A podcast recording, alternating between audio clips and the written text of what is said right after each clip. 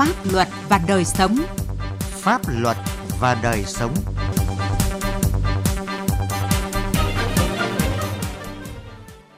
Xin kính chào quý vị và các bạn. Thưa quý vị, chương trình Pháp luật và đời sống hôm nay xin chuyển đến các bạn những nội dung sau. Tổ chức bộ máy và hoạt động pháp chế của các bộ ngành địa phương, những vấn đề đặt ra. Nhức nhối tình trạng xe quá tải, quá khổ hoành hành tại Nghệ An và Lạng Sơn, trách nhiệm của các cơ quan chức năng và doanh nghiệp. Pháp luật đồng hành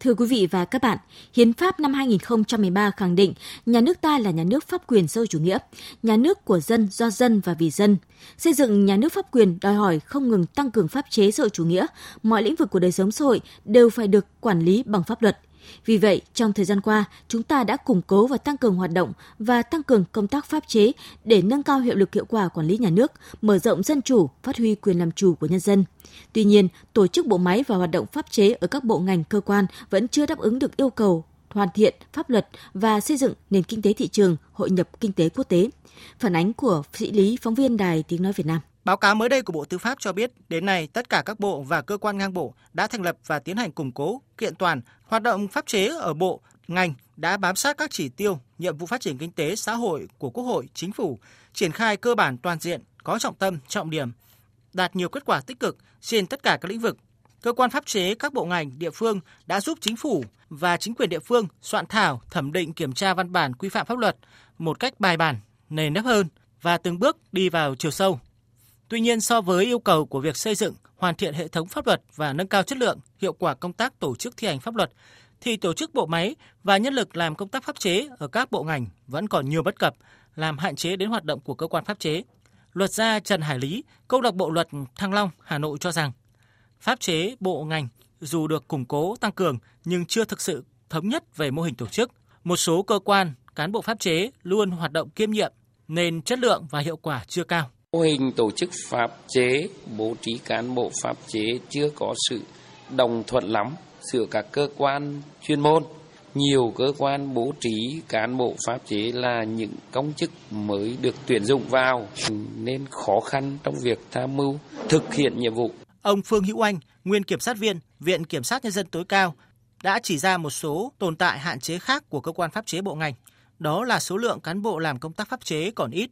có bộ chỉ có từ 5 đến 7 người. Tại một số bộ ngành, cơ quan này chưa thực sự coi trọng và quan tâm đến công tác pháp chế, nên thường bố trí cán bộ mới tuyển dụng hay cán bộ có trình độ, năng lực hạn chế vào cơ quan pháp chế. Trong thực tiễn chúng tôi thấy rằng là ở một số ngành và lĩnh vực ấy, thì uh, vụ pháp chế thường là uh, cũng rất nhiều việc. Thế mà cái số lượng mà các cái cán bộ làm công tác này thì đều là mỏng và thiếu kinh nghiệm theo quan điểm tôi là đó là phải đưa những cán bộ trẻ có năng lực có đào tạo bài bản đưa về thực tiễn một thời gian tức là cái cái cái, cái cán bộ làm công tác tác pháp chế là phải có thực tiễn theo luật sư Trần Hữu Huỳnh, nguyên trưởng ban pháp chế Liên đoàn Thương mại và Công nghiệp Việt Nam, công tác pháp chế rất quan trọng. Pháp chế có nhiệm vụ tham gia xây dựng pháp luật, ra soát hệ thống văn bản quy phạm pháp luật, kiểm tra xử lý các văn bản quy phạm pháp luật. Vì vậy, người làm công tác pháp chế phải là những người giỏi về pháp luật, thông thạo về kiến thức quản lý chuyên ngành, am hiểu về lĩnh vực xã hội. Vậy nhưng thực tế hiện nay, đội ngũ làm công tác pháp chế ở các bộ ngành địa phương đã mỏng, trình độ năng lực chưa tương xứng với nhiệm vụ được giao, nhất là thiếu cán bộ có trình độ đại học đúng chuyên ngành hoặc hiểu sâu về pháp luật. Nếu quan niệm đơn thuần là cán bộ pháp chế là những người mà đang còn là gọi là không có việc gì làm bây giờ bố trí để cho làm hoặc là những người đang còn quá non yếu mà vào làm thì rõ ràng thì chúng ta phải đụng phải rất nhiều vấn đề phức tạp về mặt pháp luật, không chỉ là trong nước mà là quốc tế. Thì đây là một bài học mà chúng tôi nghĩ rằng cần phải cảnh báo cho tất cả chúng ta. Người làm chính sách cũng phải biết pháp luật và người làm pháp luật phải hiểu rõ chính sách. Lúc bấy giờ mới có thể là định ra được, lựa chọn được những chính sách tốt dựa trên một nền tảng pháp luật nó minh bạch, rõ ràng. Hiện nay, tổ chức pháp chế đã được giao thêm nhiều nhiệm vụ quyền hạn mới như theo dõi thi hành pháp luật, trách nhiệm bồi thường của nhà nước, hỗ trợ pháp lý cho doanh nghiệp, để công tác pháp chế đạt được kết quả cao hơn thì các bộ ngành, các cơ quan cần nâng cao nhận thức hơn nữa về tầm quan trọng của công tác pháp chế,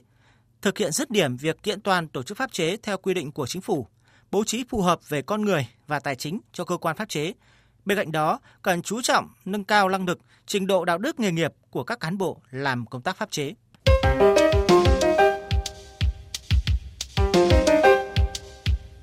Thời gian gần đây, khi các dự án trọng điểm trên địa bàn tỉnh Nghệ An được triển khai, cũng là thời điểm hoạt động vận tải nội tỉnh trở nên đông đúc, nhộn nhịp. Dù lực lượng chức năng đã triển khai nhiều biện pháp kiểm soát trật tự an toàn giao thông, nhưng tình trạng xe quá khổ quá tải vẫn hoạt động rầm rộ, khiến cho hạ tầng giao thông xuống cấp nghiêm trọng. Đặc biệt là tại các tuyến giao thông ở vùng nông thôn, nơi có các mỏ khoáng sản đang được khai thác. Ghi nhận của Tiến Anh, phóng viên Đài Tiếng Nói Việt Nam. Quốc lộ 48 đoạn qua xã Đồng Hợp, huyện Quỳ Hợp và xã Châu Bình, huyện Quỳ Châu mỗi ngày có rất nhiều xe tải cơi nới thành thùng để chở vật liệu xây dựng, vượt chiều cao lưu thông trên tuyến này. Mặt đường quốc lộ 48E đi qua địa bàn các xã của huyện Nghĩa Đàn và tỉnh lộ 538 đi qua địa bàn các xã Tân Thắng, Quỳnh Thắng, huyện Quỳnh Lưu không còn nguyên vẹn dưới bánh xe tải nặng. Đường bong chóc, vệt lún sâu kéo dài, nguy cơ xảy ra tai nạn luôn rình rập. Vậy nhưng rất ít khi những chiếc xe này bị phát hiện và xử lý. Ông Cao Xuân Dương, công nhân hạt giao thông Hoàng Mai 2, Nghệ An cho biết. Tại thì nó cũng chạy đá đi nữa ở trong này đã bọt với nói chung xe vật liệu của họ chở cát với chở nữa vẫn nhiều.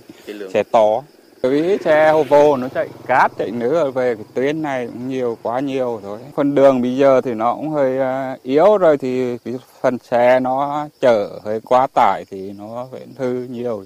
Bên cạnh nỗi lo về mất an toàn giao thông, nhiều người dân tỏ ra bức xúc khi xe quá tải ngang nhiên chạy trong đường làng ngõ xóm và điều này đã làm cho hạ tầng giao thông nhanh chóng xuống cấp. Ông Trần Văn Thao ở xã Diễn Đoài, huyện Diễn Châu và bà Trần Thị Hồng ở thị trấn Hưng Nguyên bức xúc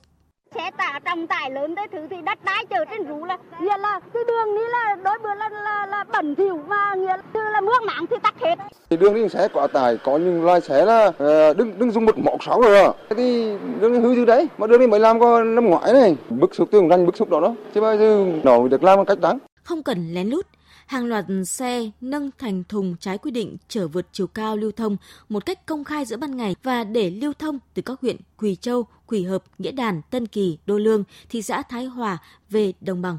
Những chiếc xe tải này chạy trên các quốc lộ, tỉnh lộ mỗi ngày. Điều đáng nói là tại các tuyến đường này đều có lực lượng chức năng làm nhiệm vụ. Ông Hà Tiến Sơn, Phó Tránh Thanh tra Sở Giao thông Vận tải tỉnh Nghệ An cho rằng lực lượng chức năng đã và sẽ xử lý nghiêm xe quá khổ quá tải, nhưng vẫn chưa hạn chế được vì thiếu sự vào cuộc quyết liệt của chính quyền địa phương và các doanh nghiệp. Lực lượng thanh tra sở à,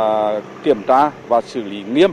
à, tất cả những cái à, trường hợp mà xe chở à, hàng hóa vi phạm à, về à, tải trọng à, thiết kế rồi à, tải trọng cầu đường cũng như là xe vi phạm mà cơi nới kích thước thành thùng thì chúng tôi ờ, kiên quyết xử lý nghiêm và buộc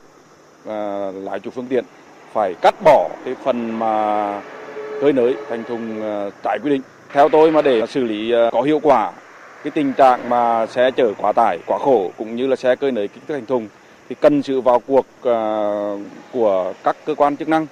à, đặc biệt là của à, chính quyền địa phương. Ông Hồ Đức Dũng, đội phó đội cảnh sát giao thông trật tự công an huyện Quỳnh Lưu cho biết, dù lực lượng công an đã kiên quyết xử lý, nhưng các lái xe và chủ xe vẫn không chấp hành. Các trường hợp xe vi phạm thì công an huyện là cương quyết xử lý. Trường hợp thì đã xử lý lần một, lần hai và rất nhiều lần nhưng mà chủ xe là đang còn bất chấp cho nên anh em là tiếp tục là xử lý.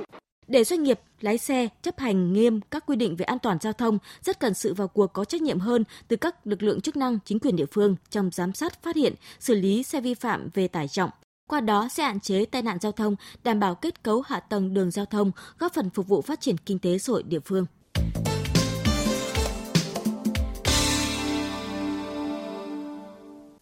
Thưa quý vị và các bạn, tính đến hết tháng 5 2022, trên địa bàn tỉnh Lạng Sơn xảy ra 12 vụ tai nạn giao thông, làm chết 12 người. Nguyên nhân chính dẫn đến tai nạn giao thông là chở quá tải trọng, đi quá tốc độ quy định hay sử dụng rượu bia khi tham gia giao thông. Mặc dù việc tăng cường kiểm tra kiểm soát bảo đảm trật tự an toàn giao thông được triển khai thường xuyên, nhưng cần phải có những biện pháp quyết liệt và thực chất hơn. Duy Thái, phóng viên Đài Tiếng Nói Việt Nam thường trú tại khu vực Đông Bắc, thông tin.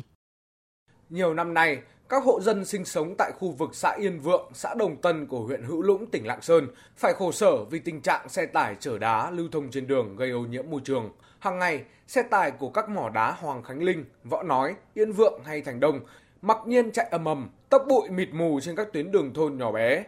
với tần suất hàng trăm chuyến đi và về mỗi ngày khiến các con đường liên xã của huyện Hữu Lũng xuống cấp nặng nề. Ngày mưa thì bùn lầy, ngày nắng thì bụi bặm bay mù mịt. Bà Hoàng Thị Phúc, người dân thôn Đồng Lai, xã Đồng Tân, nói. Bụi lắm, có công ty thuê người tưới. Vừa tưới xong là có khi là là lại khô rồi, mà chúng tôi ngồi đây là hít bụi hàng ngày. Phóng viên Đài Tiếng Nói Việt Nam đã có mặt tại hiện trường để quan sát hàng loạt xe tải, y ạch lăn bánh trên đường, tiềm ẩn rất nhiều rủi ro cho những người điều khiển mô tô, xe máy. Và càng về tối, binh đoàn xe tải lại xuất hiện với tần suất ngày một dày đặc hơn, khiến người đi đường vô cùng khiếp sợ. Đáng quan tâm là tuyệt nhiên không thấy bóng dáng của lực lượng chức năng như trạm cảnh sát giao thông Tùng Diễn, phòng cảnh sát giao thông công an tỉnh Lạng Sơn, lực lượng thanh tra giao thông tỉnh Lạng Sơn hay công an huyện Hữu Lũng xuất hiện để kiểm tra, kiểm soát, đảm bảo an toàn giao thông trên các tuyến đường tại những khu vực này. Mặc dù người dân đã nhiều lần kiến nghị tới các cơ quan chức năng, nhưng tình trạng trên vẫn thường xuyên xảy ra. Chị NHI, người dân xã Đồng Tân kiến nghị. Nhiều xe chạy vào trong đường làng nhưng mà không kiểm soát được tốc độ ấy. Đi rất chi là nhanh này, cũng rất chi là nguy hiểm. Tại vì nhiều lần cũng có đề nghị là lắp những cái biển à, hạn chế tốc độ hoặc là khi vào làng là phải đi với cái tốc độ bao nhiêu bao nhiêu có cái giới hạn chung ấy nhưng mà cũng cũng chưa có với lại nhiều lần tiếp xúc cử tri cũng cũng có đề bạt cái vấn đề bụi biếc này nhưng mà đưa lên trên cũng cũng có giải quyết được đâu. Theo thống kê của Ban An toàn giao thông tỉnh Lạng Sơn, trong 5 tháng đầu năm 2022, toàn tỉnh Lạng Sơn xảy ra 12 vụ tai nạn giao thông làm chết 12 người, 11 người tử vong do tai nạn giao thông đường bộ, một trường hợp tai nạn giao thông đường sắt.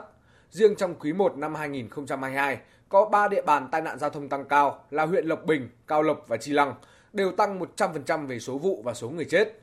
Những nguyên nhân chính dẫn đến những tai nạn thương tâm đó vẫn là hành vi sử dụng nồng độ cồn khi tham gia giao thông, chở quá tải trọng, đi quá tốc độ. Ông Nguyễn Thành Long, Phó Tránh Văn phòng phụ trách Ban An toàn giao thông tỉnh Lạng Sơn cho biết. Hiện nay trong cái điều kiện bình thường mới, khi các hoạt động trở lại bình thường thì cái nhu cầu đi lại giao lưu của người dân tăng cao. Đồng thời xuất phát từ cái văn hóa uống rượu bia của người dân trên địa bàn thì vẫn còn diễn ra phổ biến do tiềm ẩn rất nhiều nguy cơ gây tai nạn giao thông. Ờ, trên địa bàn tỉnh Lạng Sơn thời gian qua đấy thì ờ, tình trạng vi phạm về quá khổ quá tải có lúc vẫn còn ờ, diễn ra làm ảnh hưởng đến kết cấu hạ tầng giao thông cũng như là ảnh hưởng đến môi trường và uh, tiềm ẩn nguy cơ mất an toàn giao thông. Kế hoạch tăng cường tuần tra kiểm soát đảm bảo trật tự an toàn giao thông đã ban hành là vậy. Tuy nhiên, theo quan sát, ở nhiều tuyến phố trên địa bàn thành phố Lạng Sơn, việc người dân tham gia giao thông sau khi đã sử dụng rượu bia vẫn thường xuyên diễn ra khá phổ biến. Hay như tình trạng binh đoàn xe chở đá vẫn mặc sức lộng hành tại Hữu Lũng bấy lâu nay mà chưa có biện pháp xử lý dứt điểm cũng khiến cho nhiều người dân cảm thấy hoang mang, lo lắng.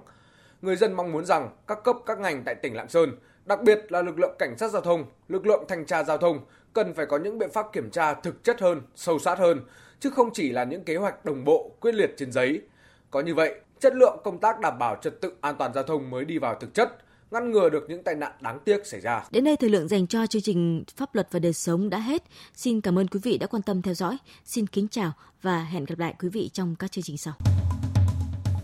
Bạo lực gia đình đang trở thành vấn nạn cho xã hội. Hành vi bạo lực gia đình bao gồm bạo lực thể chất, bạo lực tinh thần, bạo lực kinh tế hoặc bạo lực tình dục đều là hành vi vi phạm pháp luật, cần được phát hiện và xử lý nghiêm minh theo pháp luật. Nếu quý vị và các bạn hoặc người thân thích là nạn nhân của bạo lực gia đình mà có khó khăn về tài chính thì hãy đến Trung tâm trợ giúp pháp lý nhà nước nơi bạn cư trú. Khi đến Trung tâm trợ giúp pháp lý nhà nước, bạn sẽ được được trợ giúp pháp lý mà không phải trả tiền, lợi ích vật chất hoặc lợi ích khác. Được yêu cầu giữ bí mật về nội dung vụ việc. Được giúp đỡ pháp luật thông qua hình thức. Tư vấn pháp luật, bào chữa, được bảo vệ quyền và lợi ích hợp pháp của mình, đại diện ngoài tố tụng. Danh sách tổ chức thực hiện trợ giúp pháp lý và người thực hiện trợ giúp pháp lý được đăng tải trên cổng thông tin điện tử Bộ Tư pháp theo địa chỉ moz.gov.vn, trang thông tin điện tử trợ giúp pháp lý Việt Nam theo địa chỉ tgpl.moz.gov.vn và trang thông tin điện tử của Sở Tư pháp các tỉnh, thành phố trực thuộc Trung ương. Hãy gọi về Cục Trợ giúp pháp lý Bộ Tư pháp theo số điện thoại 024 6273 9641 để được hướng dẫn cụ thể. Vì hạnh phúc gia đình, mọi người hãy chung tay phòng chống bạo lực gia đình.